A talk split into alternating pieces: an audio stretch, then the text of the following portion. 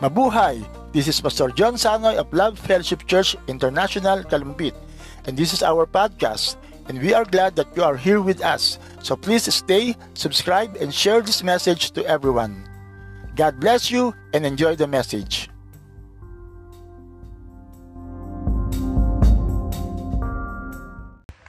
Praise God. Hallelujah. A blessed, happy Lord's Day po sa lahat ng nandito sa church at dyan sa ating pong mga tahanan. Hallelujah. Blessed, happy Lord's Day po. Kanina, habang po tayo nag-worship, ah, Nagano sa akin si Lord. Sabi niya, virtual service eh. Bigyan niyo nga ako ng virtual kiss saka virtual hug. Pwede ba? Sige po, tumayo tayo. Lahat po na nasa bahay, lahat po nang nandito, bigyan natin si Jesus ng virtual kiss and virtual hug. Amen. Lord, pakis nga po. Wow! Pahag nga po, Panginoon. Wow! Praise God! Woo! Hallelujah! Thank you, Jesus! Thank you, Jesus! Hallelujah! Hallelujah! Praise God! Hallelujah! Napakabuti ng Panginoon. Amen? Hallelujah! Gusto ni Lord, lahat lagi po, araw-araw, hindi lamang po dito na nagbi-virtual. Gusto niya nga talagang araw-araw, i-love natin siya, talagang kiss natin siya, let's talk to Him, kausapan natin, kausapin natin siya lagi. No po, itong mga nakarang ilang araw napapansin ko, parang may, kat, may kasama ako habang naglalakad ako ng malaki. Tingin ako ng tingin, wala naman. O itong, itong linggo na to, sabi ko biglang magugulat ako, parang may tao doon, titingnan ko. Wala naman. Tapos titingin ako doon, wala naman. Lord, ikaw yan, alam ko. Talagang nandito ka lang sa tabi ko, Panginoon, na talagang sinasamahan mo kami, bawat isang iyong mga anak. Amen. Isang palakpak pa nga po sa Diyos na buhay. Hallelujah! Hallelujah! Amen. Tayo nga po dumako sa diwa ng panalangin. Wow, praise God. I love you, Jesus.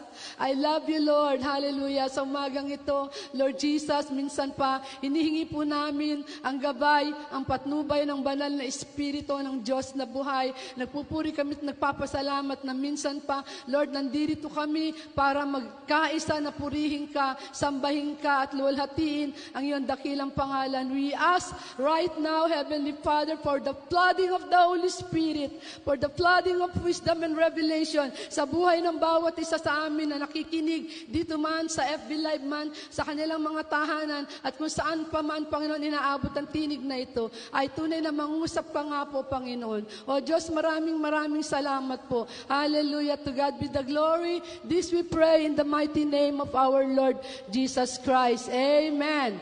Sa buong buwan po na ito, ang ating pong ay life in the Spirit. Amen. Hallelujah. Alam niyo po, blessed na blessed po ako sa mga itinuturo at uh, pinakikita ni ating Pastor John. Sabi ko talaga to si Pastor John matalino. UP ata ito. UP graduate ba si Pastor John? Ayan, sabi ko, hangang-hanga ako pag nagtuturo yan. Eh, yung mga tinuturo niya, sabi ko, Lord, hindi ko kaya yung ginagawa niya. Ako simple lang yung utak ko, hindi kamukha ng utak niya. Utak niya masyadong marami ng ano, marami ng naka-program. Oh, hallelujah. Praise God. Hallelujah. Sige po, tingnan natin ang ating paksa sa umagang ito. Praise God. Hallelujah. Uh, living life in the Spirit living life in power. Arise, people of God, men and women of God. Arise and shine, for the power of the Lord has risen upon us, for the light of God has risen upon us. Amen. Hallelujah. Living life in the Spirit is living a life of power. Tinan po natin sa ating teksto. Hallelujah. Sa Lucas 4. Praise God. Hallelujah. Ang sabi po ni Jesus dyan, Hallelujah. I am anointed to preach the gospel to the poor. Hallelujah. Yan po ang unang sinabi dyan. No, I am anointed to preach the gospel to the poor. Lord, lahat pala kami Di ba si Jesus was anointed? Actually, it is Jesus who was talking here, no po? Nasabi niya, I, I am anointed to preach the gospel or the good news to the poor. Si Jesus, nasaan po si Jesus? Di ba tinanggap natin siya sa ating puso bilang ating Lord and Savior? So therefore, narito sa atin si Lord. So therefore again, we Tayo na mga anak ng Diyos, bawat isa sa atin, FB Live man, dito man sa church, at kung saan inaabot ang tinig na to, every one of us is anointed. Sabihin mo nga sa katabi mo, anointed ka. Anointed ka to share the gospel. Amen. Alam niyo po, hindi po tayo mapupunta bawat isa dito na nakaupo. Hindi kayo makakarating sa church. If somebody did not share to you the gospel, for sure, somebody, somebody and somebody share to each one of us the gospel, mm, ang pagliligtas ng ating Panginoon. Ako po, na-share ng aking pinsan ng aking asawa. Nagaling pa sa Isabela, ah, nakakilala sa Panginoon, nagpastor pala sa Isabela, ngayon bishop na siya doon. No, si Pastor Bopip kung tawagin namin. Nag-share po siya sa amin ng gospel. From then on, na tinanggap po si Kristo hanggang ngayon. Hindi po nagbago ang aking pagmamahal. Hindi nagbago ang aking pananampalataya sa ating Panginoon. Mula noon hanggang ngayon, nagbabahagi ako ng salita ng Diyos kahit saan ako mapunta. Lahat po tayo, sabi nga ng Hallelujah. Hallelujah. Praise God. Nasaan yon? Matthew 28. Di ba sabi doon sa Matthew 28? Go therefore into all the world and preach the gospel to all nations. Hindi po ba at sabi din doon, and from Judea to Samaria to the uttermost part of the earth. Lahat po tayo, alam niyo po, blessed na blessed ako sa every gising is a blessing. Na po? Kasi nung ginagawa ko po itong aking paksa, na-remind ako ng Panginoon na I was made for a mission. Di ba? O, yung mga every gising is a blessing dyan. Ano po? Yung ating pong uh, natututunan every day kay Pastor John at kay Pastora Maricel. Ano po yung ating uh, purpose-driven life ni Rick Warren. Sabi doon, I was made for a mission. Sabi ko, Lord, nung pala ako pinadala mo sa Hong Kong, sa China, sa Macau, doon po sa Europe, mission pala yon. Hindi ko alam. Natin pupunta ako doon. Imagine, magsisales doon po sa Hong Kong, China at Macau. Nagbebenta kami ng pension plan, educational plan. No, uh, excuse me. Pupunta kami doon sa Central Park ng Hong Kong para lang magbenta. Pero for sure, pag ako may kinausap na tao sa bawat park na yun na pinupuntahan ko, I share to them the Lord Jesus Christ. At pinapatanggap ko sila sa ating Panginoon. No po, talagang tatanggap at tatanggap sila. Saan man ako pumunta. No po, ay talagang nanduroon na, na isishare ko yung gospel. Hindi pwedeng hindi. No po, nung pinadala po ako ng Panginoon, mission na pala yun, sabi ko, akala ko yung sinasabi ni Cindy Jacob na ang Pilipinas will be a missionary sending nation. Akala ko hindi pa nangyayari. Yun pala nangyayari na noon pa. No? Nung ang mga Pilipino ay pumunta na sa iba't ibang mga bansa, pumunta na sa Oman, pumunta na sa Iraq, pumunta na sa sa Dubai, sa Qatar, no, sa Canada, nandiyan sa ating mga kapatid diyan. Nandiyan po sila. Alam niyo po, sabihin ko sa inyo mga kapatid, hindi po kayo nandiriyan nang wala kayong layunin. God sent you on a mission. God sent you on a mission. Hindi po kayo nandyan lang sa iba't ibang mga bansa. No po, mga kapatiran natin. Hallelujah. Sila Brother Melvin, sila Sister Julie, sila uh, Resly, sila Rejoice. No po, yung mga kapatiran natin na nasa abroad. Hindi po lamang kayo at pinadala ng Panginoon dyan para maghanap buhay o to look for your uh, mapapangasawa. God sent you on a mission. Naalala ko si Pastor Boyet. Pinad- nung nag-abroad si Pastor Boyet, imagine, Iniwan niya yung pamilya niya para mag-abroad. Tapos na napatanggap lang daw niya isa. Sabi niya yon. Sabi ko, eh, yun ang purpose ni Lord eh. Imagine, God love, God love that one person na sinyeran mo, na pinatanggap mo. Imagine, para iwanan mo yung pamilya mo. Para padala ka ng Panginoon doon. Para i-share lang yung gospel doon sa isang tao na yon. How much God love everyone. How much God love each one of us. Mahal na mahal po tayo ng ating Panginoon. Magpapadala siya, hallelujah, ng isang tao kahit iwanan pa yung pamilya niya para lamang puntahan ka.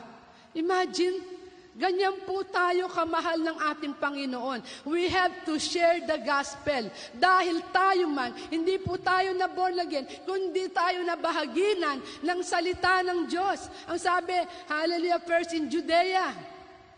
Ano ba yung unang mission mo? Judea, yung family mo. Di ba? That is your first mission. If you are the first one who uh, accepted Jesus sa inyong family, Iyan ang mission mo, yung Judea mo. Then Samaria mo, yung mga kapitbahay mo. Mission mo yan. And to the outermost part of the world.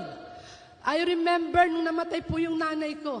No, na, na napunta po ako sa Denmark. No po, at nung, nung lilibing na po yung nanay ko, doon po sa isang malaking katedral, kasi laki ng katedral ng Malolos. Nandun po yung nanay ko. Puno po yung simbahan.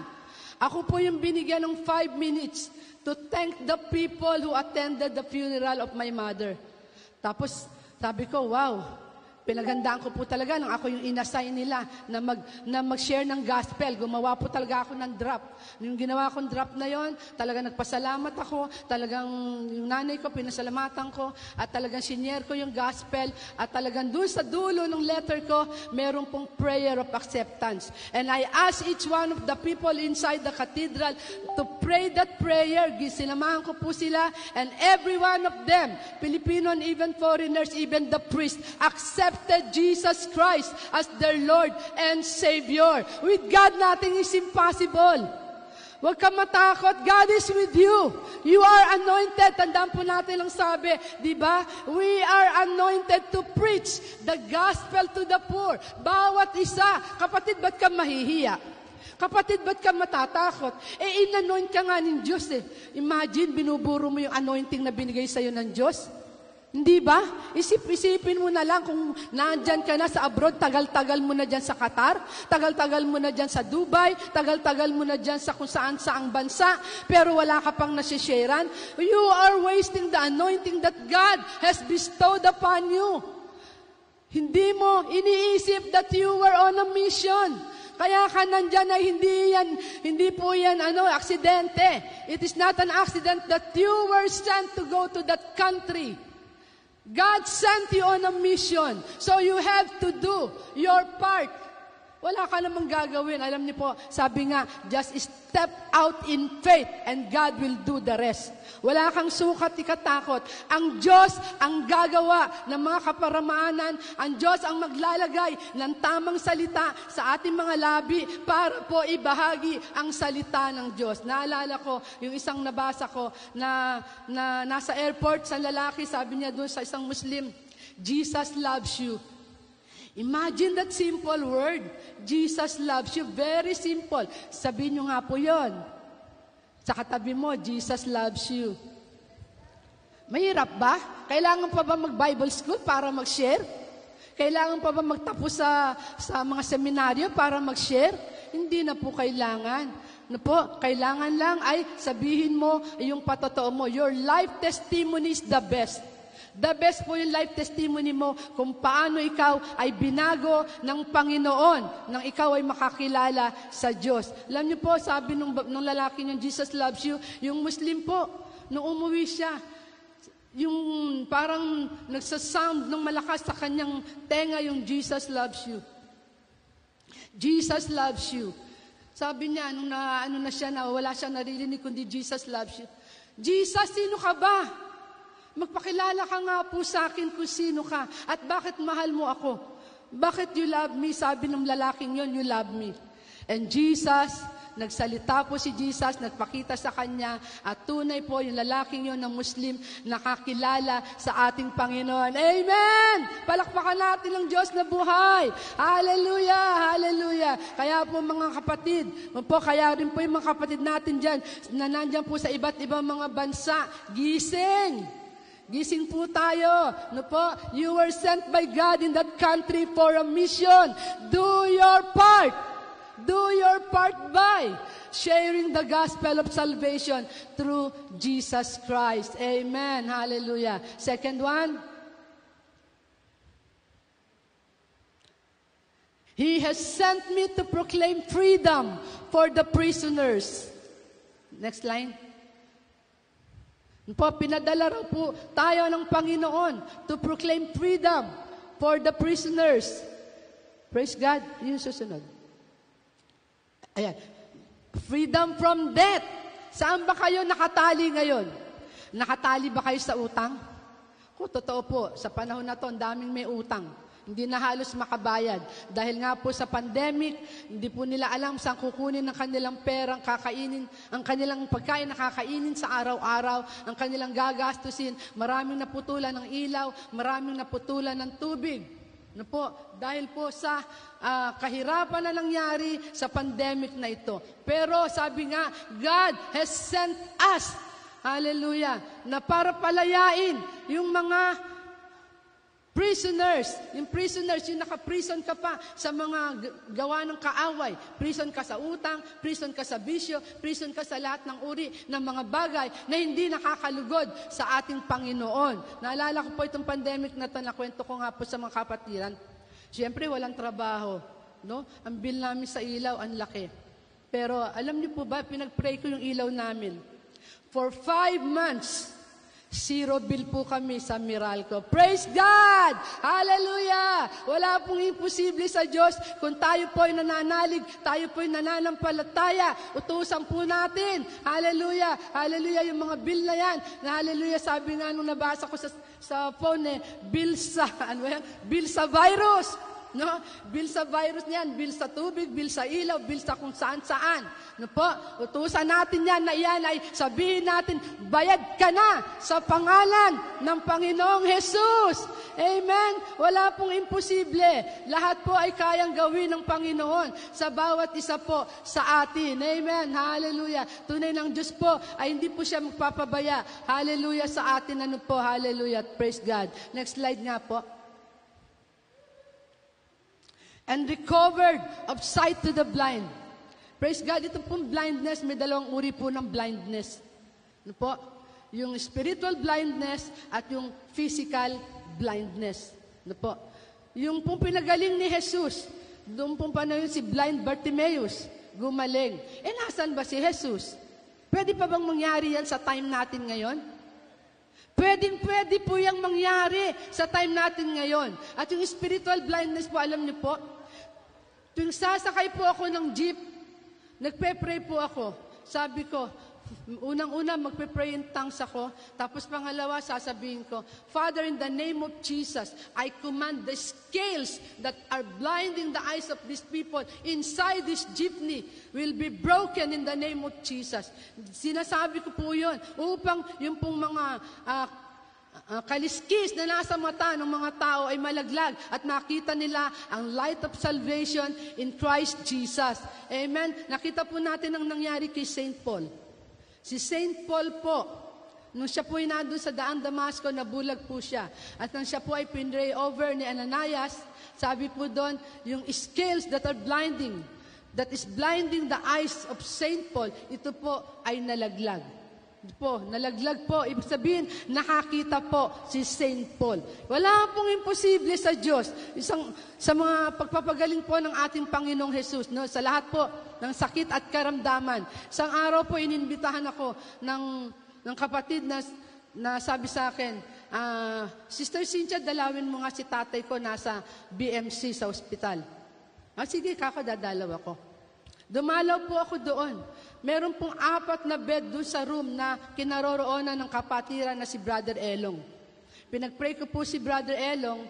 Siyempre, hindi ko pababayang hindi pag-pray yung tatlong nandun sa, sa loob ng kwarto na yon. Pinag-pray ko po lahat yung nasa kwarto na yon. Ano po? Lahat po sila. At yung isa doon sa kwartong nandoon, eh talagang parang Oo, yeah. Parang mamamatay na dahil ang dami-daming aparato na nandun sa kanyang katawan. The next uh, Sunday, nakita po kami ng kapatiran na ito, Sister Nanette. Sabi niya, Uy, alam mo ba, Sister Cynthia, lahat ng kasama ni Papa doon sa ospital, nung araw na yon kinabukasan nagsiuwi lahat. What? Sabi ko ganyan.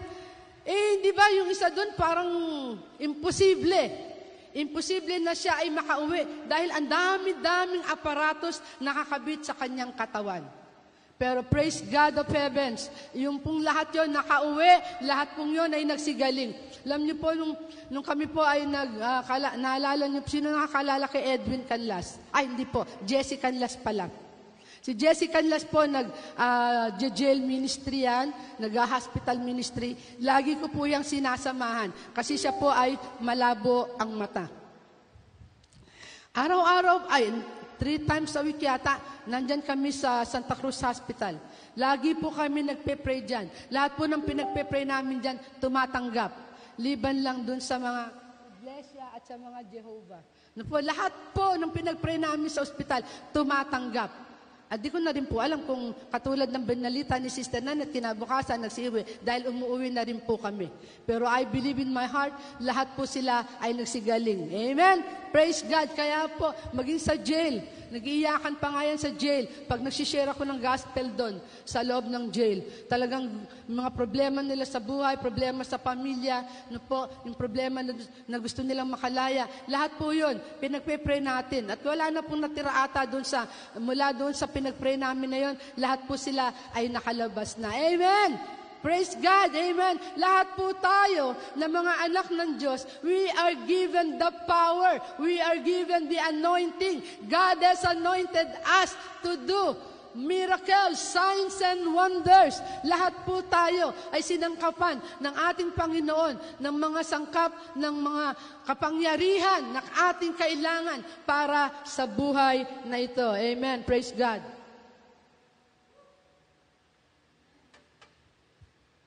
Amen. Next slide, please. Wow, mukhang maaga tayo makakatapos ah. to release the oppressed. Ano po yung oppressed? Like the woman na 12 years po na siya ay inaagasa ng dugo. She was bleeding for 12 years. Imagine, ikaw ba naman, duguin ka ng labindalawang taon? Siguro payat-payat ka na, baka butot balat ka na. At lahat po ng kayamanan ng sabi po, mayaman tong babaeng to. No? Pero siya po, ay naghirap. Alam niyo naman sa doktor ngayon, alam mo, naalala ko isang kapatid natin nasa ospital ngayon, COVID. Nakaka 300,000 na ba? No? At si sister ano, isang kapatiran natin sa Balusan na na-COVID, naka 1.5 million yata. At 700,000. Alam niyo po, napakamahal po ang magpa-ospital. Bago po kayo magpa-ospital, magpa-pray over po kayo. Yung pong ibabayad nyo sa ospital, bigay nyo na lang doon sa nag-pray sa inyo. Nakatulong pa kayo sa pastor nyo, nakatulong pa kayo sa church. Di ba? Eh bakit pupunta agad kayo sa ospital?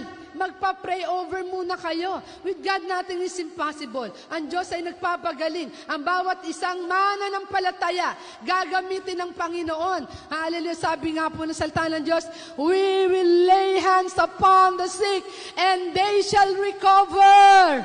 Amen? Gagaling daw yung papatungan natin ng ating mga kamay. Kaya po, wag po muna kayong tatakbo sa doktor. Mamumulubi kayo sa doktor. Yung pera nyo, i-bless nyo sa church, bigay nyo sa church, bigay nyo sa lingkod ng Diyos na nag-pray sa inyo. Amen? La po, lahat po tayo, lahat po tayo ay binigyan ng power ng ating Panginoon para i-set free ang mga may sakit, para i-set free ang mga natatalian pa ng gawa ng kaaway, yung mga nadidemonize, yung pong mga uh, sinasapian ng mga masasamang espiritu, like the woman, hallelujah, yung woman na yun, for 20 years, siya po ay, ay uh, pinahihirapan ng masamang espiritu. Pinahihirapan po siya ng masamang espiritu, pero naparito po tayo. Ang Panginoong Hesus naparito. Na po, at nung naparito ang Panginoong Hesus, sabi niya, Hallelujah, to set free the oppressed, no? To set free those who are in free, in bondages, in bondage. Tayo, nasa atin yung power. Sabihin mo nga po, tayo mga nasa uh, timbahay, sa ating FB line, nasa akin ang power. The power to resurrect. The resurrection power of God is upon us. Nasa atin po yung resurrection power ng Panginoon. Ibinigay niya po sa atin ang resurrection power na yon. No, sabi nga ng mga banal na kasulatan, we will do exploits for God. Amen? Ano yung exploit? Sabi nga, mas matindi pa raw yung gagawin ng mga mana ng palataya sa panahon na to kesa yung ginawa ng mga panahon na yon. Amen po, nabasa niyo po ba yung Bible niyo o hindi kayo nagbabasa? Mga nasa timbahay. Nagbabasa po ba kayo? Amen. Ba't di po natin alam yon? Dapat po alam natin yan. Amen. Praise God. Hallelujah. Binigay na po sa atin ng Panginoon ang kapangyarihan. We should be walking in power. Hindi po tayo mga talunan. Hindi po tayo mga loser. Hindi po tayo pag sinabi, ay may COVID dyan, tatakbo ka na. My God, you should have that compassion. Dapat meron tayong compassion for the lost, compassion for the sick, compassion doon sa mga nahihirapan, compassion doon sa mga heartbroken. Parang dead ma lang po ata eh. Dead ma lang po ba mga kapatid? We should have that compassion. Jesus was moved by compassion doon sa mga nahihirapan, doon sa mga natatalian ng kaaway, doon sa mga may sakit at karamdaman, doon sa mga heartbroken. Hallelujah. Alam niyo po, hallelujah, praise God. Hallelujah. Yung, ang Diyos po, mahal na mahal na mahal niya po tayo. Naalala ko po yung heartbroken. Merong isang young people. Sabi niya, Pastora, hindi po ako sinagot na busted po ako, young people. Na-busted po ako, ano po ba gagawin ko? Ano ba ginawa ni Adan? Natulog. Natulog siya, binigyan ng asawa. Tabi-tabi po, Pastor June. Di ba? Praise God, hallelujah. Hindi po ba? Sabi doon, if you are heavily laden, kung ikaw daw ay nabibigatan, po, sabi doon, if you are heavy laden, nabibigatan ka na dahil hanggang ngayon, binata ka pa. O hanggang ngayon, wala ka pang jowa. Sabi nga, bigay mo kay God. Give to the Lord. No, ibigay mo kay Lord yung kabigatan niyan. And God will give you rest.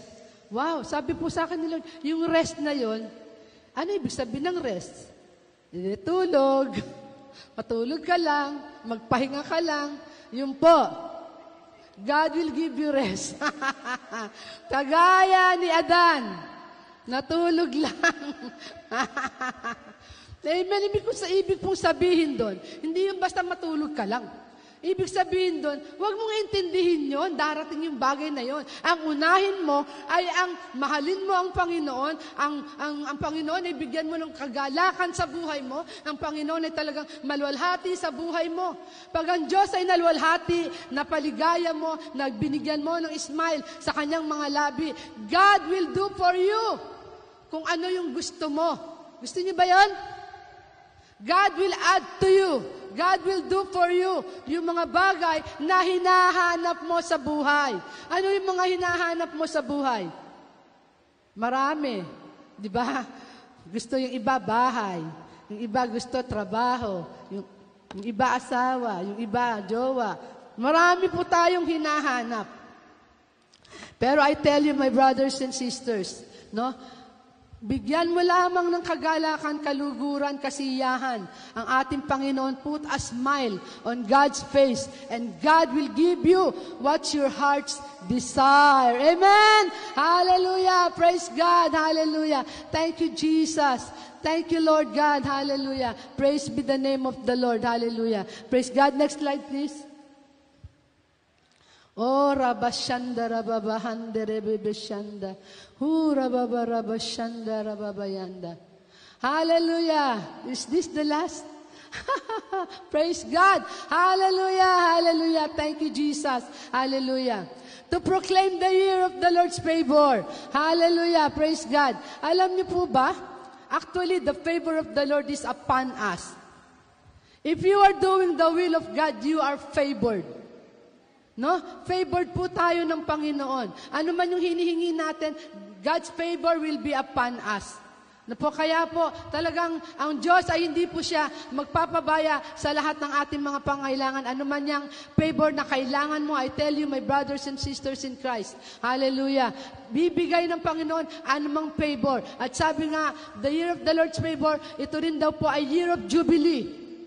Amen, Pastor John? Hallelujah. Year of Jubilee. Ito darating din po yung panahon, yung pagkakataon na lahat po ng bagay na gusto natin, na inaasam natin, ay mangyayari po sa ating buhay. Meron pong darating na year of jubilee, year of tunay na year of the Lord's favor. Hallelujah, na darating na lahat ng bagay ay tunay na bibigay na sa atin ng Panginoon. Actually, Hinay-hinay pa lang po tayo. Malapit na tayo na pagpalain ng ating Panginoon. Hallelujah. Malapit nang niyang i-bless ang kanyang mga anak. Kung tayo lamang po'y patuloy na magpupuri, magpapasalamat sa ating Panginoon, kung tayo lamang patuloy na maglilingkod sa ating Panginoon, hindi niya tayo pababayaan. Kaya po sa oras na ito, hallelujah, yung po mga pinag-aralan natin na yan, hallelujah, ngayon naman po, tayong lahat po, hallelujah, ay magwo-worship Iwo-worship po natin si Lord. I believe na sa ating pagwo-worship sa umagang ito, na po, i-google natin ang remaining minutes natin sa pagwo-worship. Inano po sa akin ng Panginoon yan, na sa mga timbahay, mag-worship po kayong todo-todo. There will be somebody God is going to touch for healing in your homes, even in this church. Na po, hallelujah, hallelujah. Pinakita na po ng Panginoon yan. Kayo po na nandyan sa mga FB Live na nakikinig, hallelujah. I-google po natin ang oras na ito, hallelujah Hallelujah. Hallelujah sa pag-worship. And God will move sa buhay ng bawat isa. Hallelujah na nandyan sa timbahay, nandito sa church, nandyan sa iba't ibang uh, bansa na nakikinig sa atin sa lugar na ito. God will move. If you need something, mag-worship tayo sa umagang ito. Tell it to the Lord. Tell it to the Lord whatever is that need that you have.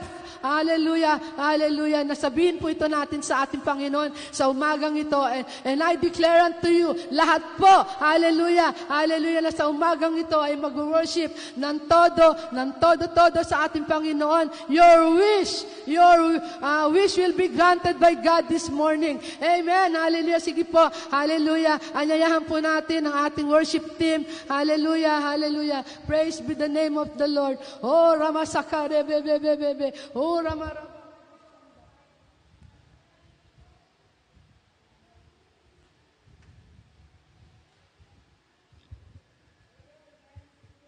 Oh, hallelujah, hallelujah, raba raba sika raba handa, hura maraba baba baba shanda, hura baba baba shanda. Tandaan po natin mga kapatid, we are anointed. We are anointed. Nasa, nasa atin na po ang kapangyarihan para lakaran natin, hallelujah, ang mga sinasabi ng ating pinag-aralan sa umagang ito, hallelujah. Oh, praise be the name of the Lord. Praise be the name of the Lord, haraba shanda, hura baba baba Hallelujah. Hallelujah. Hallelujah.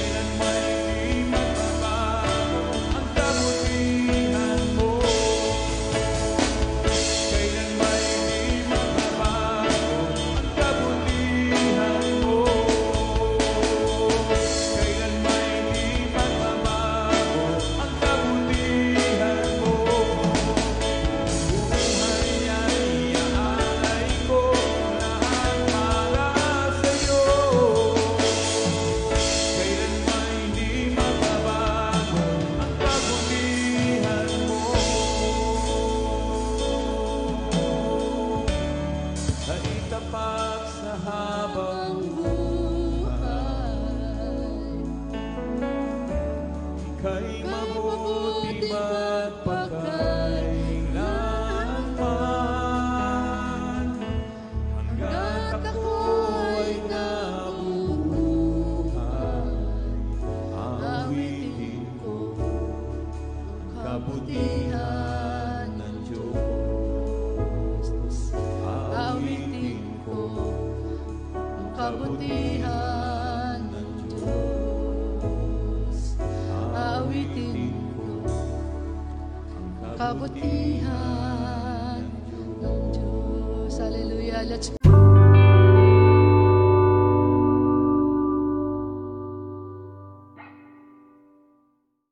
Umagang ito at i-welcome natin ang man of God for this hour.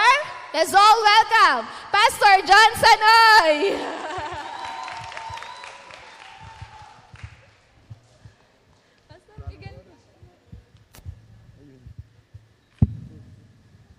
Eh, Hindi ko alam ako pala speaker. May guest po tayo dapat ngayon eh. Anyway, uh, for some uh, unavoidable reason, kahapon lang po namin nalaman uh, na si Pastor Miguel will not be uh, becoming this morning for some unavoidable cir- circumstances. So pag-pray na lang po natin na maging maayos ang lahat.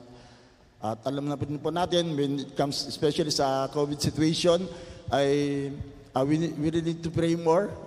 Kan- Kanina umaga nanawagan si Governor Daniel Fernando kasi nga po may spike ng mga cases around at in fact uh, hindi naman to hindi naman to private knowledge dahil pina, pino, pinost ng kuya ko. Ang kuya ko mismo po ay positive po sa COVID-19 and is daw quarantine, naka-quarantine sa bahay. Pero we're so positive that he can make it ano he can overcome. Although ang concern namin sa kanya is syempre ay he, uh, he's uh, high risk because of his health uh, heart issue pero ang kaya panawagan lang of course is ano uh, wag nating wag nating biruin yung yung virus. Uh, it's really a threat. Kung ano man ang naisip isip nyo kung ano man ang inisip nyo ko ano lang yan gawa-gawa lang yan eh mag-isip-isip po tayo ng mag second thought po tayo. Let's practice. Sabi nga ni eh, ni Daniel Fernando eh ano dahil nga po maraming nag nag nag, ah, nag, nag, nag take down ng guards sila nakipag-usap sa mga tao ng medyo alanganin. Ang kuya ko nga eh, for example, eh, uh, he suspected na it happened when he was talking to the, to, kasi ano siya eh, sa peso. So nakapag-usap siya sa mga tao, sa mga tupad, ba yung tupad? O basta na tupad. So mas likely doon niya nakuha yun and, and all that. So ingat-ingat po, amen? So let's still uh, continue to do the protocols, the social distancing, the face mask, the face shield if, uh, if ever needed. At yung mga ating mga seniors, of course, mas doble ingat. Pero of course, uh, the grace of God, the goodness of God will, will, will really protect us. But we'll, we need to do our part. Sabi nga eh, sabi nga ni, ano, natuwa nga ako kay, kay Governor, ba okay para si, si Governor, na ang kalooban po ni Lord ay mag-ingatan tayo, at, pero gawin din po natin ng paraan ng kanyang pag-iingat din sa atin by doing the the right thing. Amen? Sabi niya, Lord, ba't ka nung gaganito? Ba't di mo ako iningatan? Iningatan kita. Binigyan nga kita ng face mask, tsaka face shield, tsaka ng social distancing, pero hindi mo kinuha. So, let's do that. Amen? So, at ay, yung ating bu- yung ating bulletin, I, I just need to maximize yung ating my footprints. Kung hindi kayo kasi nagmamadali kayo, hindi kayo nakapag-scan sa ano, uh, please let's just ano para at least meron kaming uh, record na kayo pumasok sa church. Uh, you can scan your your cell phone here. Uh, i-recognize ng ng my footprints yung code dito. So, yan nyo lang po. Papasok na po yan sa ating system na kayo po ay pumasok sa church at this day. Okay. So, anyway, wala man, siya, wala man ating guest speaker. Nandito ang banal na spirito, nandito ang presence ng Panginoon. Sabi nga eh, praise and worship pa lang, pwede na tayo umuwi. Sabi ko, maghuna lang tayo. Dahil talaga, wow, the goodness of God is really, is really, ang grabe word, is running after us. Amen. So, ang ating theme for this month is still life in the Spirit.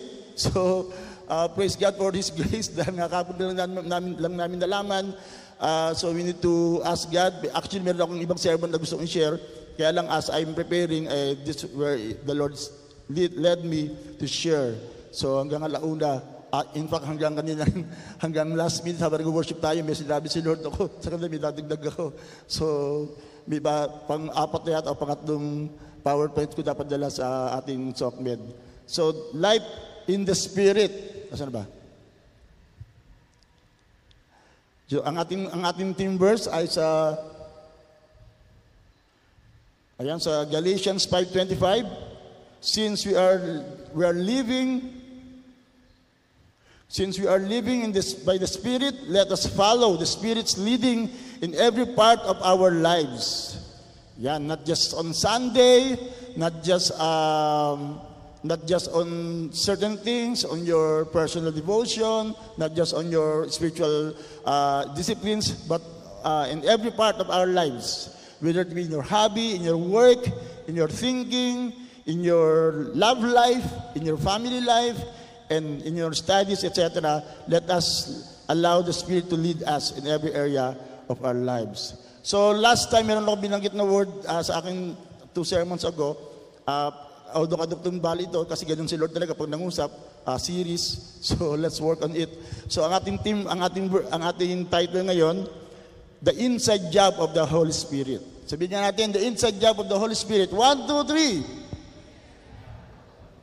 Di ba lagi natin sinasabi, yung inside job na dati sinabi natin na whatever's happening in our lives, it should be an inside job. Katulad ng sinabi ko dati na minsan ang inside job, ang connotation niyan ay negative, di ba? Uy, ba't na nakawan ng bangkong yun? Inside job. Merong nasa loob na siyang trumabaho para makapasok yung kaaway, etc., yung nagnanakaw. At minsan niya, ang kinakalungkot natin, eh, minsan ito, ang, ito rin ang naging problema ng maraming organisasyon, even a church like that, na it is, it is being uh, somehow destroyed from the inside. Diba? Kaya nga, we don't want to allow that na mangyari ito na tayo po ay masira sa loob. Di bali, sabi nga, di bali tayong maatake ng kaaway sa labas, pero kapag ang problema natin ay nasa loob, napakahirap ayusin. So, kailangan po natin uh, mag- mag-cooperate. So, ang ating verse for this morning, John 14:17, The Spirit of truth, the world cannot accept Him because it, it neither sees Him nor knows Him. But you know Him, for He lives with you and will be in you. Let's pray. Father God, salamat po sa umagang ito. I pray that you'll speak to us. At tunay nga na magkaroon ng pagbabago sa aming uh, kalooban, Lord, as we have entitled this uh, sharing as the inside job of the Holy Spirit. So even right now, ha- habang sumasamba pa lang kami, Panginoon, we know that there's also an ins- already an inside job of the Holy Spirit working inside of us para kami po ay lalo talaga ma-stir up from within to really come before you, O God, and really uh, have our lives be put to right sa even sa aming paglapit pa lang. Kaya salamat sa Panginoon that you are still in, uh, in the business of changing us from the inside out. For this we pray in Jesus' name. Amen. Praise God. Pakibasa nga po sa Tagalog yon. Yan, ang ating ano. Hindi po artista si Ate Oya, hindi po arte yung si ginawa niya, totoong buhay po yun. Grabe, kaya nakaka-bless po talaga yung, ano, yung patotoo niya. Okay.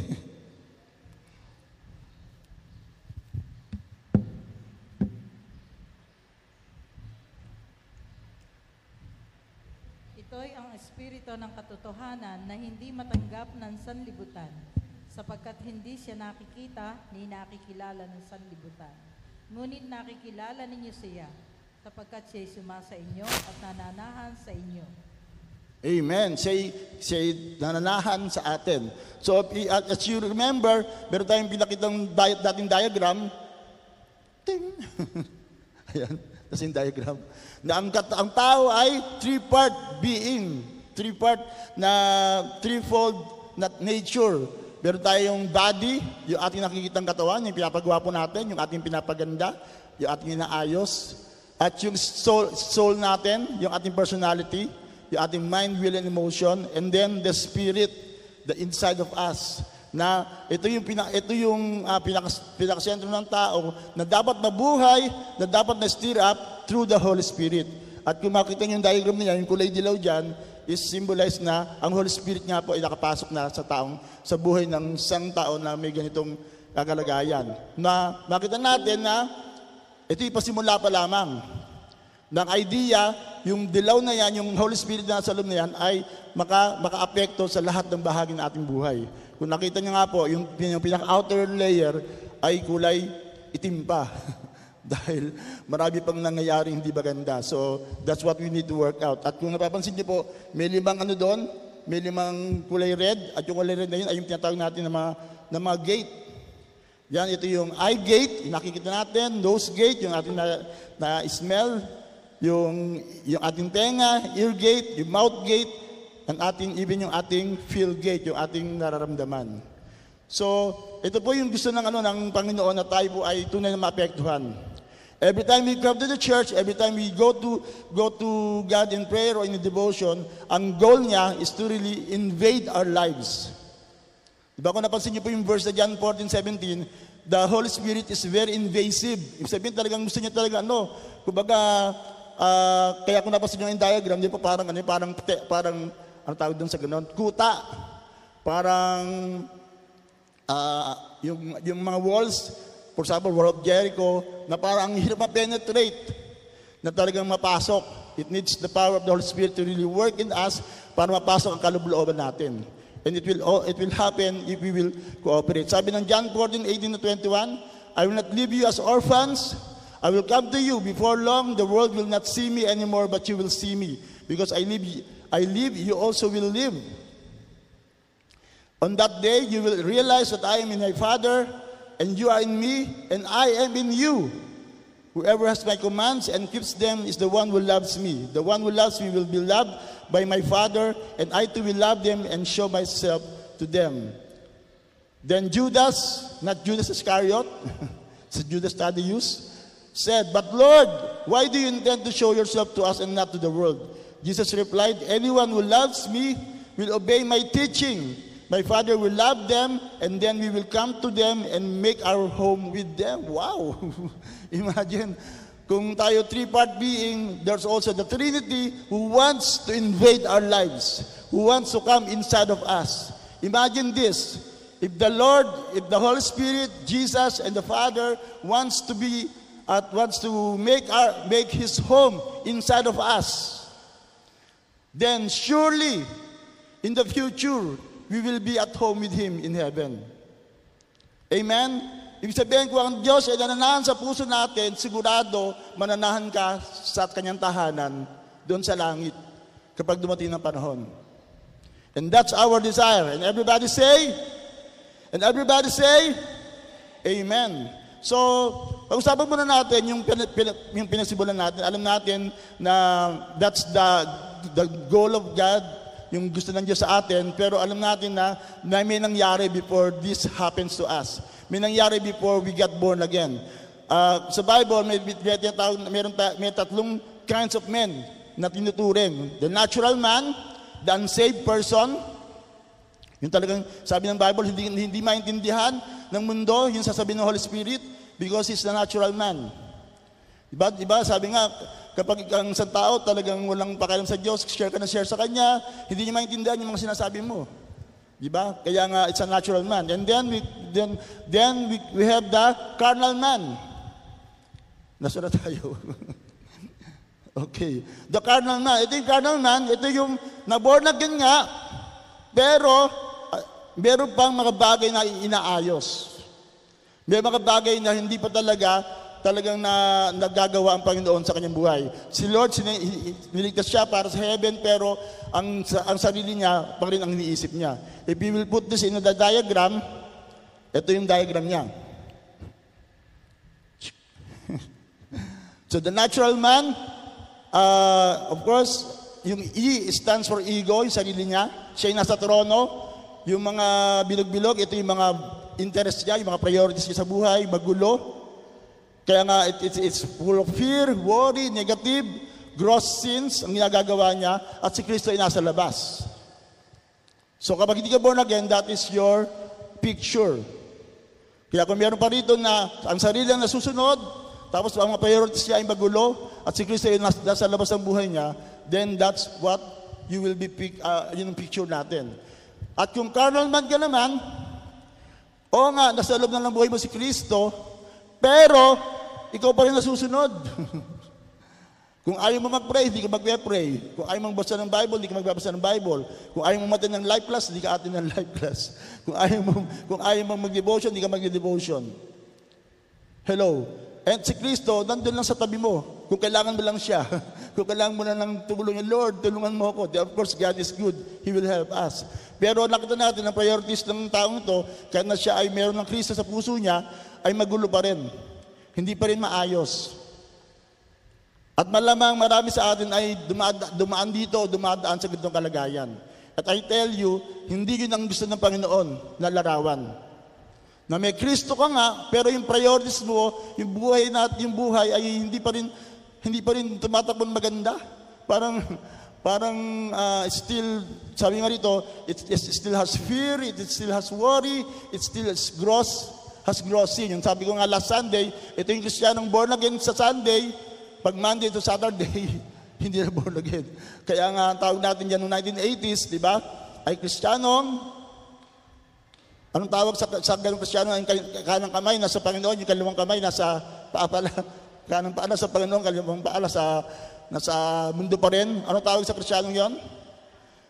Kristyanong sakang. Kaya comment down nila, oh, wala pala tayong live ngayon.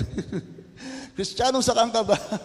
so we don't want that. What we want is the person at the center, the spiritual man. It has peace, it has power, it has joy, it has purpose. Si Lord ang nasa trono ng kanyang puso. Yung sarili niya ay sumusunod lamang sa Panginoon.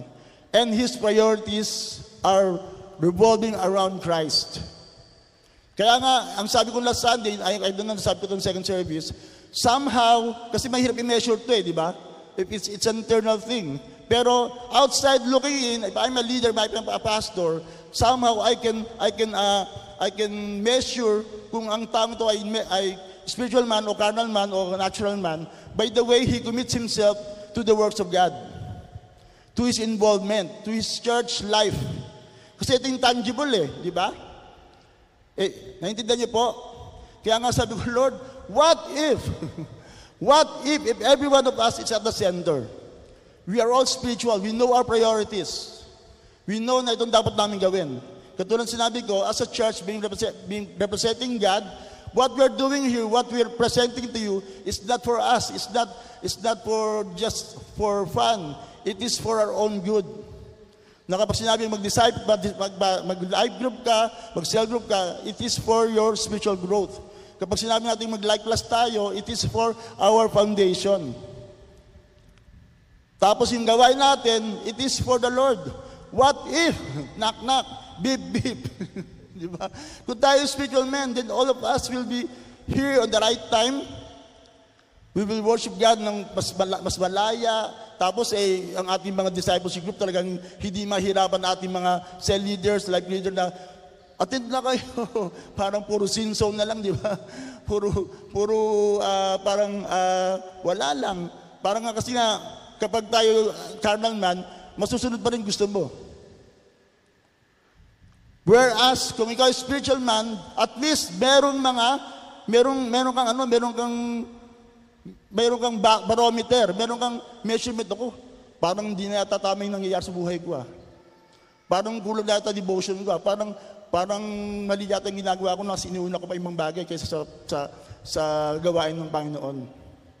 At least mararamdaman mo yon. At least may struggle. Ang problema pag walang struggle talaga eh. Wala lang, di ba? Maat pa. O may gawain tayo, maat pa. Ano yung maat pa? Malay ko, pakialam ko. So, nakita natin, uh, starting from our uh, from our uh, nature, merong tinatawag na first inside job na nangyari. Ito nga yung first inside job. Matthew 18.20 But when, but what comes out of your mouth reveals the core of your heart. Words can pollute, not food. Diba? Kasi tinanong ni, ng mga paraseo si Jesus, bakit yung mga Ba't yung mga disciple mo hindi naghuhugas ng kamay, di ba? Lalo pa ngayon, kapag hindi ka naghuhugas ng kamay, tsaka nagka-alcohol, eh, sigurado questioning ka, di ba? Of course, the, sa, sa physical standard, mahalaga talaga to. Pero when, when, when Jesus talks about the spiritual, spiritual issues, sabi niya, you will find living within an impure heart, evil ideas, murderous thoughts, adultery, sexual immorality, theft, lies, and slander. That's what pollutes a person. Eating with unwashed hands doesn't defile anyone. Of course, when it comes to physical, uh, spiritual things. Ang sinasabi ni Jesus, hindi ang pumapasok sa tao ang paparumi sa kanya. Ang paparumi raw sa tao, sabi ni Jesus, on the, at this point, ay yung mga lumalabas sa kanya. So, ibig sabihin, before you know Jesus, meron ng inside job. Ang problema, yung inside job na yon, yung, na, yung ating sinful nature na naman, na, naman natin kay Adan. If you look at the diagram, ito yung ito yung effects ng fall ni, ni, ni Adan sa tao. Ba, mayroong spiritual death, ang spirito ay patay, na kailangan mag-born again, kailangan ma, ma, na, mabuhay kapag tayo tinagap natin Panginoon, and then merong ah, yung ating so yung ating kaluluwa of course apektado and the rest kaya nga may mga mga negative na bagay na nangyari sa atin because of what happened in the garden. So that's the first inside job. At alam natin na na it- ito yung gustong trabahuin ng Panginoon. At kaya nung na-born again ka, the Lord started to work it out. May binabago. Sino sa inyo nung na-born again kayo, naramdaman nyo may binago ng Diyos sa inyo? Magsabi ng Amen. Ang tanong, kumpleto na ba? Ang tanong talagang perfect na ba kagad tayo 100%? Di ba hindi pa? Meron, meron, pa rin, meron pa rin trabaho na ginagawa. It's still a process. Kaya nga when, when, when uh, Paul write to a church, wrote to a church, the Galatian church, imagine na, Galatian, Galatians is a Christian church, and yet he found people that start, that are still living in carnality. Kaya nga niremind niya, yung mga Galatian people. Sabi niya sa Galatians 5:19 to 21, the behavior of the self-life, ito yung carnal man, di ba? Nasusunod pa rin ang kanyang sarili, is obvious. Sexual immorality, lustful thoughts, pornography, chasing after, chasing after things instead of God. Mas inuuna pa ang maraming bagay. Kaya talagang, let's be warned, di ba? Kahit nga Facebook, kahit nga mga ibang bagay na libangan lang natin, kapag nauna yun, uh, it can, ano, it, it is tantamount to living in the life na hindi gusto ng Panginoon. Manipulating others. Hatred of those who get, get in your way. Senseless arguments. Di ba? Pinatatanong, pababaksin ka ba? Hindi, nag-away pa sila sa vaccine lang. di ba? Kaya nga, nakakalukot na sabi, ah, sabi ni Bishop, hindi ko alam kung confirm to. Confirm ba ito? Alam, hindi ko na sabihin ang pangalan nila. Isang sikat na couple, nag-away. Dahil sa pagpindot ng toothpaste. di ba? Nag-divorce. Sa bagay, napaka-senseless. Sabi nga, ang problema ng mga tao, yung maliit na bagay, pinapalaki, at yung malaking bagay, pinapaliit. Yung mahalagang bagay, worship, devotion, etc., yun ang di nila baliwala. Pero yung hindi lang nakabusta, yung hindi lang nagkamali lang sa maliit na bagay, ay yun ang pinag-uusapang malaking issue. What is more important are the things na talaga magbabago sa atin. So, continue. Resentment when others are favored, di ba? Ito, minsan nakakaloko, kahit, kahit sa Krisyano, nakikita pa rin to, di ba? Yung kapag merong, halimbawa, for example, eh, si Ate Oyo, eh, si Ate Oyo, si Ate Oyo kinuha, dapat ako, mas maganda buhay ko sa kanya. Diba? so, di ba, may, nangyayari pa rin yun, di ba? Yung nag-ingit ka sa kapwa mo, ano, kapwa mo believer, na talagang minsan nakakalungkot that it still happens to us. Temper tantrums. Ah, yan, di ba, kahit na tayo born again na, nagagalit pa rin tayo, kahit, kaya minsan babatayin mo talaga eh. Talagang, wow. Angry quarrels, only thinking of yourselves. Being in love with your, with your own opinions. Di ba? Tao nga, napaka-opinionated eh. Mag-post ka lang sa Facebook ng any issue, talagang zzz, talaga lahat magkakaroon ng sariling opinion. Ang daming expert. Sabi nga, kumbaga sa bagay nga, hindi ko alam, ako hindi ako magko-comment yan eh. Eh, bas alam ng mga ano yan. Kumbaga sabi nga, for example, yung tungkol sa vaccine and all that, may mga eksperto tayo dyan to, to really know what's best for us. So we just have to to uh, na i-trust sila. Pero of course, uh, we need the guidance of God on that. But the point is, kapag ikaw, kapag sinasabi mong lagi kang tama, ano, kapag lagi kang tama, may tama ka. okay. Being envious of the blessings of others. Aray. diba? So minsan ganyan talaga. Kahit mga, sa mga Kristiyano to ha, sinasabi sa mga Kristiyano. Uncontrolled addictions. I'm, of course, murder. Uncontrolled addictions. Diba? Kapag isang bagay talagang hindi mo na napigilan, kaya sa gawa, nag-ML ka, at nagtitiktok sa loob, hindi pa wala naman siguro nagtitiktok sa loob nito. Sobra naman kayo kapag dito pa nagtiktok pa kayo sa church, nagagawain na, and all that. Hello, hello. Beep, beep, knock, knock. Uncontrolled addictions, wild parties, and all other similar behavior. Haven't I already warned you that this who are, who are use their freedom, ito na yung mga born again na, who use their freedom for these things will not inherit the kingdom realm of God. So, may, meron tayong disclaimer dito, of course, ang mga dinagit ni Pablo rito ay yung mga taong nabuhay. Yung taong talagang pinangatawanan na. so to speak, yung ganitong buhay. Ah, basta bahala ako sa buhay ko. Talagang it will be questionable kung born again ka nga talaga. Kaya nga sabi ni Lord, kapag ganyan ang buhay ng isang tao, talaga ayaw magpa, ayaw talagang magpa, magpa, magpa, magpa, magpaayos, ayaw talagang sumunod, etc. Sabi nga ni, ni Pablo sa isang kaso sa Corinthian, ibigay na sa talas yan. Pero of course, kapag sila bibigay sa satanas, ang ibig sabihin din yan, kailangan pa rin mabon, kailangan ulit maborn again siya. Kailangan pa rin abutin siya. Naintindihan nyo? So no judgment involved. Ang, sabihin, ang ibig sabihin na nito, dapat yung taong to abutin pa rin. Dapat maborn again again pa rin. Kasi nga, uh, uh, going back, to, going to the protocol na lahat ay dapat maligtas. And everybody say, and everybody say, pakiayos nga ito, eh, hindi, hindi ko alam kung maayos ang PowerPoint ko rito. Saan ba ako? Okay, so, ang, ang, ang, ang system, of course, when you got the born again, with the, the, the Holy Spirit comes into your, into your life, meron ka ng kapangyarihan. Nung ikaw natural man, talaga sa to lang, gusto mong bumait, pero hindi mo magagawa talaga. At least yun sa carnal man ka, you have the Spirit living in you. Kasi sabi ng Bible, kapag na born again ka, meron ka ng Holy Spirit eh.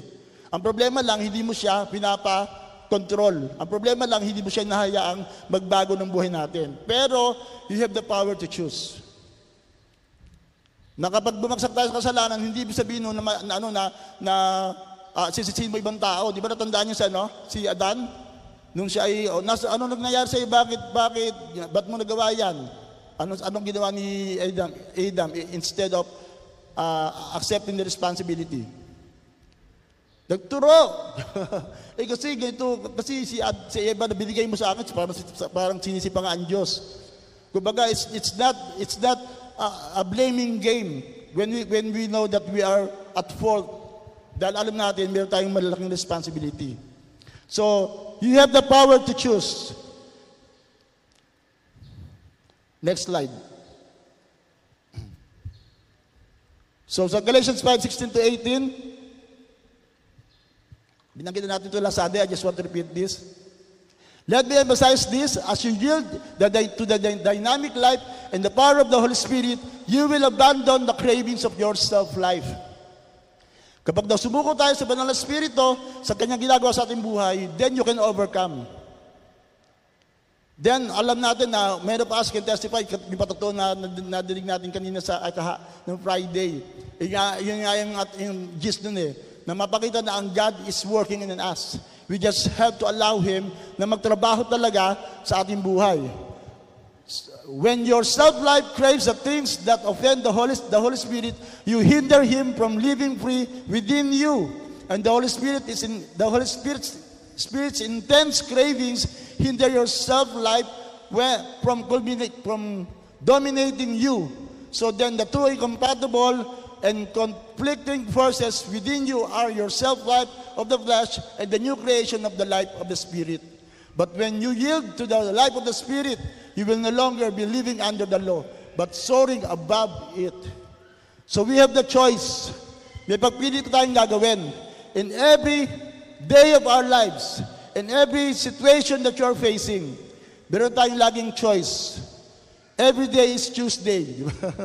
Kakain ba o mamaya na? Mamamalengke ba o matutulog na lang? You have the power to choose. At sana po ang piliin po natin ay yung pagsunod sa banal na spirito. So we need another inside job. Sabihin mo sa katabi mo, we need another inside job. One, two, three. And that's the inside job of the Holy Spirit. Introduction pala pala yung nauna. No? Ayan, we need another inside job from the Holy Spirit. Just like what we're seeing right now in the diagram. Yung Holy Spirit na nakapasok na, nakapenetrate na. As we allowed Him, then the, the Holy Spirit will start to work. As much as we allow Him to work inside of us, habang patuloy natin siyang hinahayang magbago tayo, then He is free to change us. So ano ba yung inside job ng Holy Spirit? Mabilis natin sasabihin because we want to spend more time in with the Holy Spirit. Number one, He gives us power. Sabi sa Acts 1.8, But you will receive the power when the Holy Spirit comes on you and you will be my witnesses in all Judea, etc., etc. So kapangyarihan, kakayahan, power to say no, power to live this life. Sabi ng, ng 1 Peter, 2 Peter, God has given us all the divine power to live this life. Meron na tayong kakayahan. Meron ka ng choice. Hindi ka nabihag ng kasalanan. So, ang, ang, sa, kaya sabi ni, ni, ni Pablo sa Galatians, yung kapangyarihan mong mag-decide, gamitin mo sa tama. Di ba, I said last Sunday, yung kapag ikaw na-expose sa kasalanan, uh, uh, you can fall to sin, but also you can live in victory against that sin. Na kung yung fruit of the Spirit ang hihingi natin, sigurado, yung mga situation sa buhay natin ay bibigyan tayo ng pagkakataon na may practice sa pag-ibig. Na ilalagay ka sa mga taong hindi ka ibig-ibig, kapag ikaw ay gusto mo ng kagalakan, ilalagay ka ng Diyos sa isang lugar na malungkot. For example, natuwa kami sa kuya namin kahapon, nagkaroon kami, nag, uh, nagkaroon kami ng prayer, prayer, prayer meeting via, via messenger. At natuwa kami sa kuya ko dahil ano, dahil ano, kahit na yung situation niya talagang medyo uh, ideal. Pero I can see to him na siya, ano, siya ay masaya.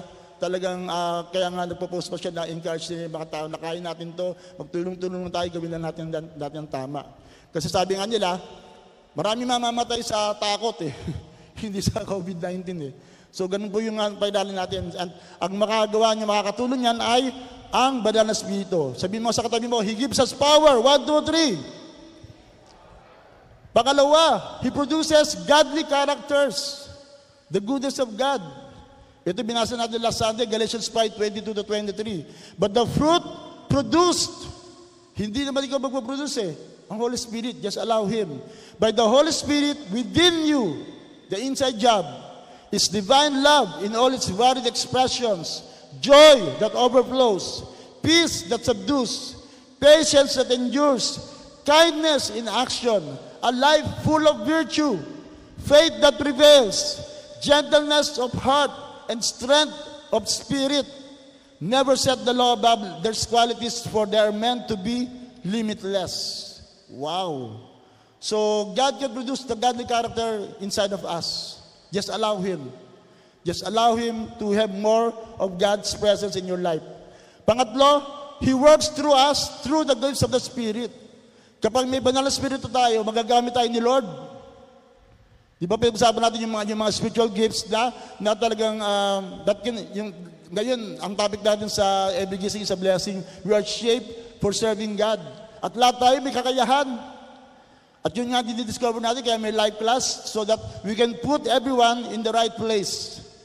At ma-maximize. At natutuwa tayo ngayon na ang, ah, ang dami, na, ang dami natin pwedeng gamitin. Na mag-share. Di ba? Nakaka-bless talaga. Wow, talagang yung mga pinupost natin, mga devotions, it really empowers a lot of us. Se- uh, 2 Corinthians 12:11. Remember, it is the same Holy uh, 1 Corinthians. It, remember, it is the Holy Spirit who distributes, activates, and operates these different gifts as He chooses for each believer. So may kanya-kanya tayong galing, may kanya-kanya tayong anointing, we just need to operate on it. At ang banal na Spirit ang gumagawa niyan. Kaya nakakatuwa po na maraming, maraming dinideliver si Lord na maging bold, di ba? Kasi yun ang unang bubuhayin talaga sa atin eh. Para magamit ka kasi, kailangan may confidence ka, di ba? Kaya dapat, ah, praise God for what, what God is doing to us. So, pangapa, pangapat, He guides us. He guides us. John 16:13. But when he, the Spirit of truth, comes, he will guide you into all the truth. He will not speak on his own, he will speak only what he hears, and he will tell you what is yet to come. Wow, kaya nga meron tayong ano, di ba? Meron tayong mga ginagamit na mga lingkod ng Diyos, kahit tayo, pwede kami din na mag-prophesy o mag, ano, mag-declare sa isang tao, na dahil nga, yun ang trabaho ng Holy Spirit to guide us. Na kung ikaw naguguluhan, ang dami mong mga boss, boses na naririnig, then the Holy Spirit's job is to guide you. Ang tanong ay, are you allowing Him to guide you? At panghuli, He helps us. Doble-doble, paki-edit. Ay, ma-edit ba? Ayan. Helps us, us. he helps us. Yan, kaya nga, habang kinakanta natin kanina yung goodness of God, wow.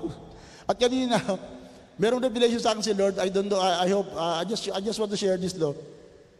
Kasi nga, uh, as a pastor, that's my desire, eh, that talagang lahat tayo madala sa higher level of commitment, eh, higher level of uh, spirituality.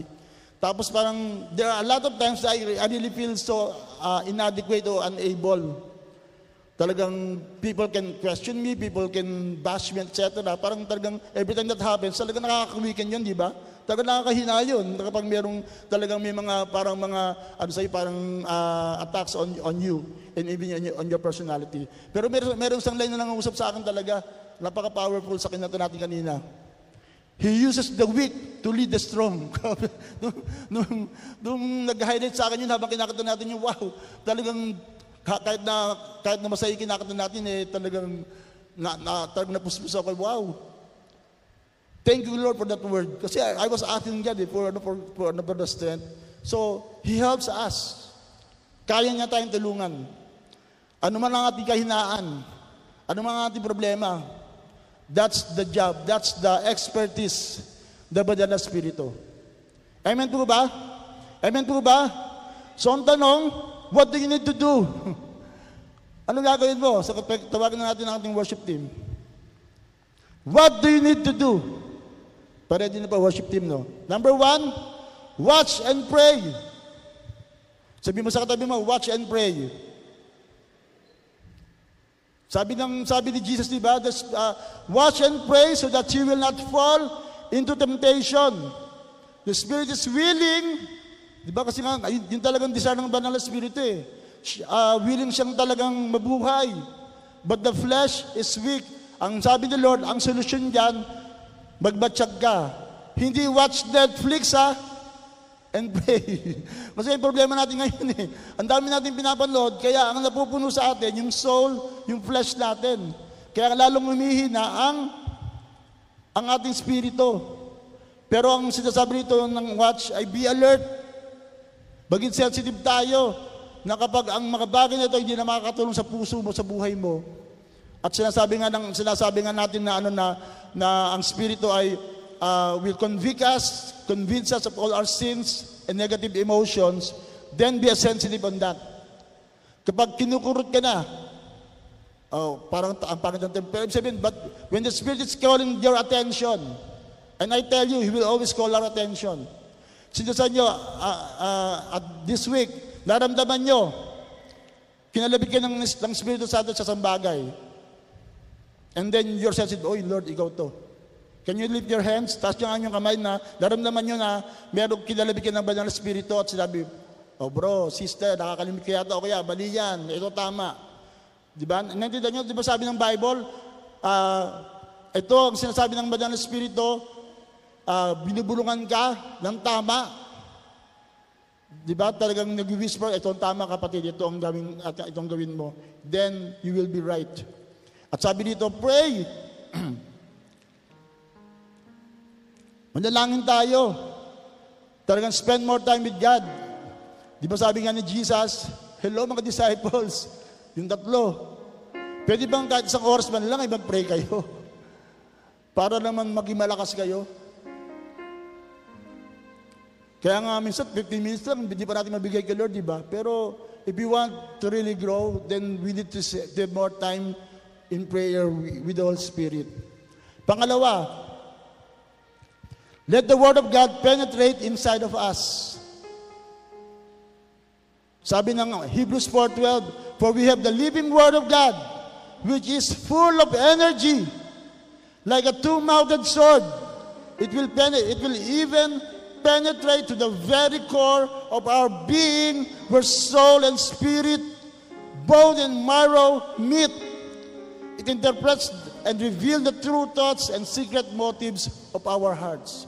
So you can imagine yung graph kanina, if you will allow, kahit na ga- gano'ng kakapal, yung kuta na yan o yung, yung wall na yan na bumabal sa atin, just allow the Word of God to penetrate in your heart. Even right now, kung nakikinig ka ngayon, I'm talking to your spirit, I'm allowing the Word of God to penetrate inside of you. Because it will, it will do you so good na talagang maayos ang buhay mo. Just allow, kaya nga, I encourage you to join the life class, the life groups, the ating mga online. It's for our own good na ang, so, ang Word of God ay manirahan, magdwell sa ating mga puso. At ang huli, let the Holy Spirit fill you to the overflow. Kapatid, kung ikay nauuhaw, kung pagod ka na, kung nakita mo na parang walang mangyayari sa buhay natin lalo sa panahong ito, wala tayong ibang gagawin kundi lumapit sa Panginoon. Sabi ng John 7:37 to 38, on the last and greatest day of the festival, Jesus stood up and said in a loud voice, Let anyone who is thirsty come to me and drink. Whoever believes in me, as the scripture has said, rivers of living water will flow from within you. Doon natin makita magbubuhay ang Panginoon, ang Espiritu sa ating buhay. If we allow Him to come inside of us. Amen po. Amen po ba? Amen po ba? So what we will do right now is to just allow the Spirit to come. As we sing, at alam niyo po ba, how can I connect this, this, uh, this message to the, to the song? Very connected. Dahil sabi ng Bible, ang banal na Espiritu ang katotohanan ng kabutihan ng Diyos. The Holy Spirit is the earnest money, the guarantee that God will bless you, that God will work in your lives in a, in a way that you can never imagine. Once you experience the goodness, the, the presence of God through the Holy Spirit, Spirit, then you will know that God is really good. Amen po ba? As you feel His presence, that's the goodness of God. Sinasabi niya, anak, ito ako, banal na spirito, lumulukob sa iyo, bagbaguhin ang buhay mo, ayusin ang lahat ng mali sa buhay mo, then you will know for sure that God is really good. At sabi pa nga ng isang verse, the goodness of God will lead you to repentance. The, the, the goodness of God will lead you closer to the Holy Spirit, to the presence of God. And if you want that, ng kabutihan ng Diyos sa lalong mana- mana- ma- manirahan sa pusot sa buhay natin, I want you to stand up and just allow. Don't close your door. Don't close your heart. If you know that there's still some carnality in your life, alam mo Lord, ang dami pang ang dami pang mga negative thoughts, ang dami pang mga negative deeds, ang dami pang mga pangit sa buhay ko, I just allow you. I just allow you to penetrate my heart, my soul, my being, so that when the flesh is weak, it can be strengthened. So that when I'm weak, that I will know that you are strong, then you are so very good. So I want, as we sing this song, we will focus on the goodness of God, but at the same time, we will open our lives. We will open our hearts. Nap, naalala niyo yung five gates? Di ba? Yung the mouth gate, the eye gate, the ear gate, the feel gate, the, the nose gate, pati yan. Open natin. Let's open those gates and allow the Spirit to work inside of you. Pwede po ba yon? Pwede po bang buksan natin ating mga, mga, mga, ating mga pintuan to allow the Spirit and allow the goodness of God to, to sink in in our very core, in our very spirit. Come on, lift your hands, both our hands as a sign na, Lord, I allow you. I allow you to, to, to come, sabi ng Bible, kung sino sa'yo nauuhaw, lumapit sa akin, at, at and, and I will give you a drink, and I will tell you how good I am. For your mercy never fails Hallelujah. Come on, just allow the Spirit. Hallelujah. all my days. I've been held in your hands. From the moment that I wake up until I lay my head, Whoa. I will Come on. of the goodness of God.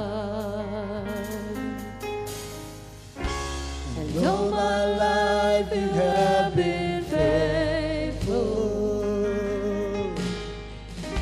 And all my life you have been so, so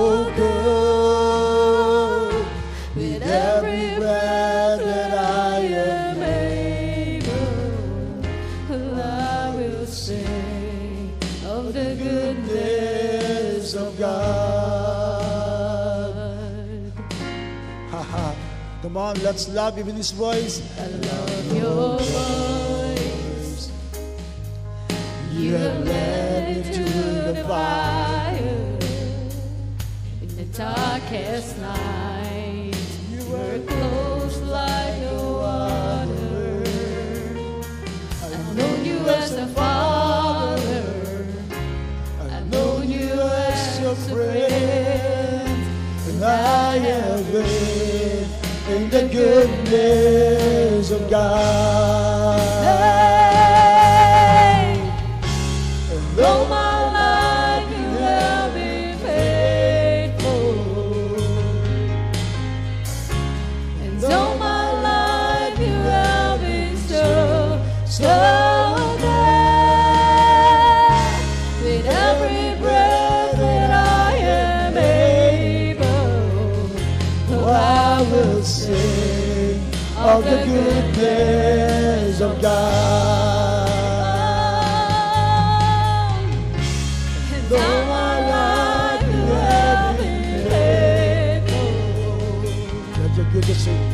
lead us to your God.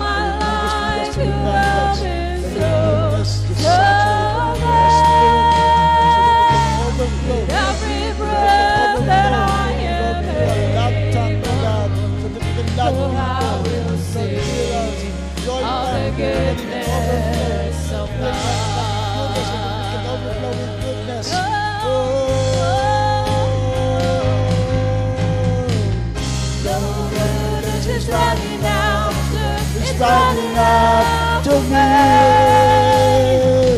Your goodness is running after, it's running after me. With my life laid down, I surrender. Now. I give you everything. Your goodness is running after, it's running after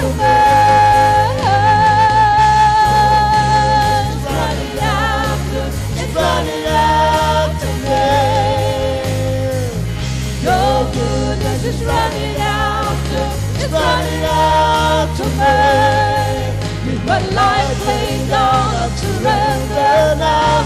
I give you everything. Oh, your goodness is running after, it's running after me. Your goodness is running after, it's running after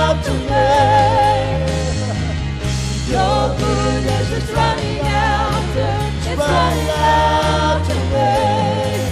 My life laid down, I surrender now. I give you everything.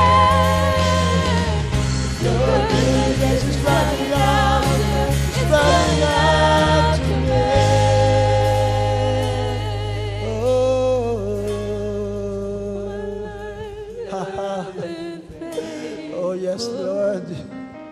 Lord, your goodness. It's all my life you have been Oh. so, so good. With every breath that I am able, I will sing of the goodness of God. Amen. We will repeat this song, but the, the Lord is saying to you right now, Anak, do you want more? Do you want more of my goodness? This is just a foretaste of how God can be good to us. And the Lord is saying to you right now, then, my child, allow me. Allow me to show my goodness to you.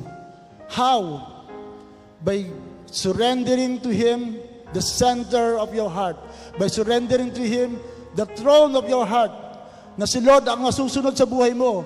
Kapag Panginoon, Siya'y Panginoon ng lahat ng baga, bahagi sa buhay mo. Hindi lang ilan lang. You put Him at the center throne of your heart and you will just be a servant. You'll just obey Him. And then, you will see more of God's goodness in your, in your life. Sabi ng, sabi ng kanta sa atin, Lord, I surrendered all. Not 99.9%. I surrender all to you. Then and only then, you can see the fullness of God, the goodness of God in your life, running after you, flowing from within you. So as you sing this song, as a sign that you're allowing God to, to move in your life, as a sign that you're surrendering to God all of your heart, all of your lives, as a sign that you're putting God at the center of your heart. You're making Him the King of Kings and Lord of Lords of your life. Siya naka, nakaupo sa trono mo. I want you to lift your hands as a sign of surrender. Come on, you surrender to God. As you sing this song, allow Him, the goodness of God, to flow in your life. If you want more of God's good, God's goodness, then you allow Him to be King of Kings, Lord of Lords of your life. And all my life you have in faith. Come on, surrender to God, surrender to God. And all my life you have been so, so good. Every breath that I am able, I will sing of the goodness of God.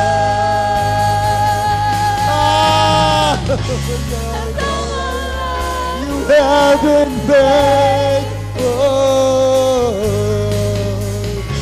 And all my life you have been so, so good.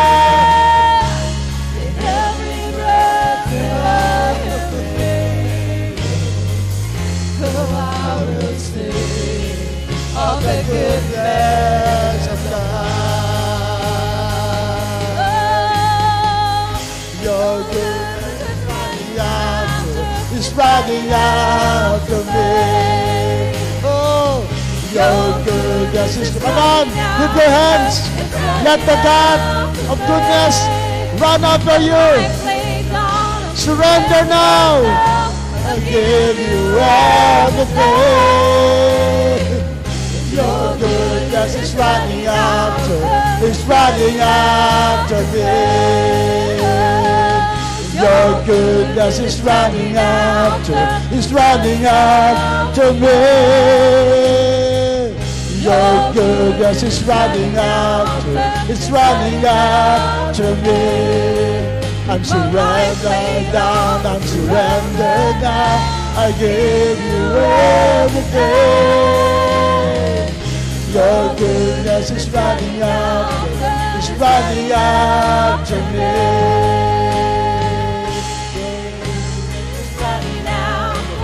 It's running after me. Your goodness is running after, is running after me. With my life laid down, I surrender all. I give you everything. Your goodness is running after, is running after me. Yes, Jesus. In all my life, you have been. Come on, let's second guess the goodness of God as we lift our hands.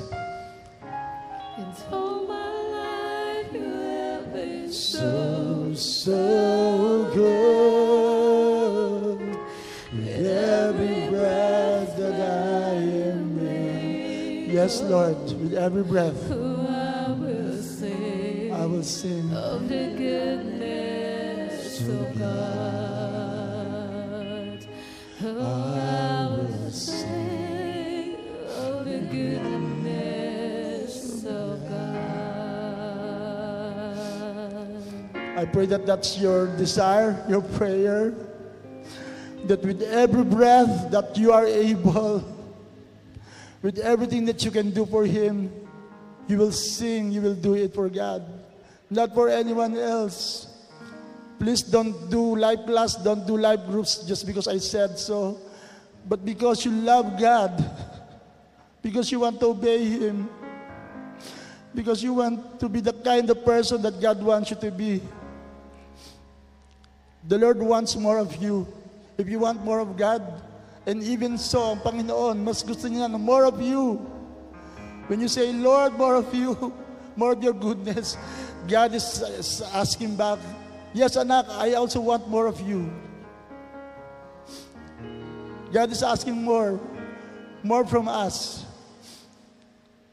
As you lift your hands, you're surrendering it to God. Kung ano, pa, ano ba man ang hilingi ng Diyos sa iyo, maaaring may, may mga partikular na bagay na nabanggit ako kanina na kailangan mo isuko sa Panginoon. So that God, if God takes away one thing, He will replace it with even more na mas maganda ng kanyang kabutihan, ng kanyang kagandahan, ng kanyang kabanalan. If you just surrender Him, at sabi ng Bible, ibabalik sa iyo to ng siksik-liglig ito maapaw ng magagandang bagay. So the key is to surrender your life. To watch and pray. To allow the Word of God to penetrate in your life. To allow the Spirit to fill you so that you can overflow. Lord, you see our hands right now. We just allow you to fill us with your goodness. Kilala mo po ang buhay ng bawat isa sa amin. Wala kami may tatago. Alam mo po yan, mga bagay na dapat pa namin isuko. Right to, into our closets, right into our living rooms, right into our bedrooms, Lord. Sa pinakatagong lugar ng aming buhay, kilala mo kami, Panginoon. But right now, we just allow you, the Spirit, to take control, to take over. Na ikaw mag-aayos ang aming priorities. Na ikaw mag-aayos ang aming mga kahinaan. Na ikaw mag-aayos ang aming buhay. Na maaaring ngayon, gulo-gulo. Hindi alam ano ang priority. But right now, as a spiritual man that you wanted to be, ikaw ang nasa trono ng aming puso. Kami susunod lamang sa iyo at ayusin mo ang aming buhay and even ang aming priorities, God. Because that's the kind of person that you want us. That's the kind of church na babalikan mo. Yung may desire sa iyo. Yung nais na magbago. Yung nais na mapiplis ka sa lahat ng bahagi ng aming buhay, Panginoon. Ah, Matagpuan mo na kami na ganun kami, God. Because you're so good. Because you're so good, Lord. Your goodness will lead us to repentance.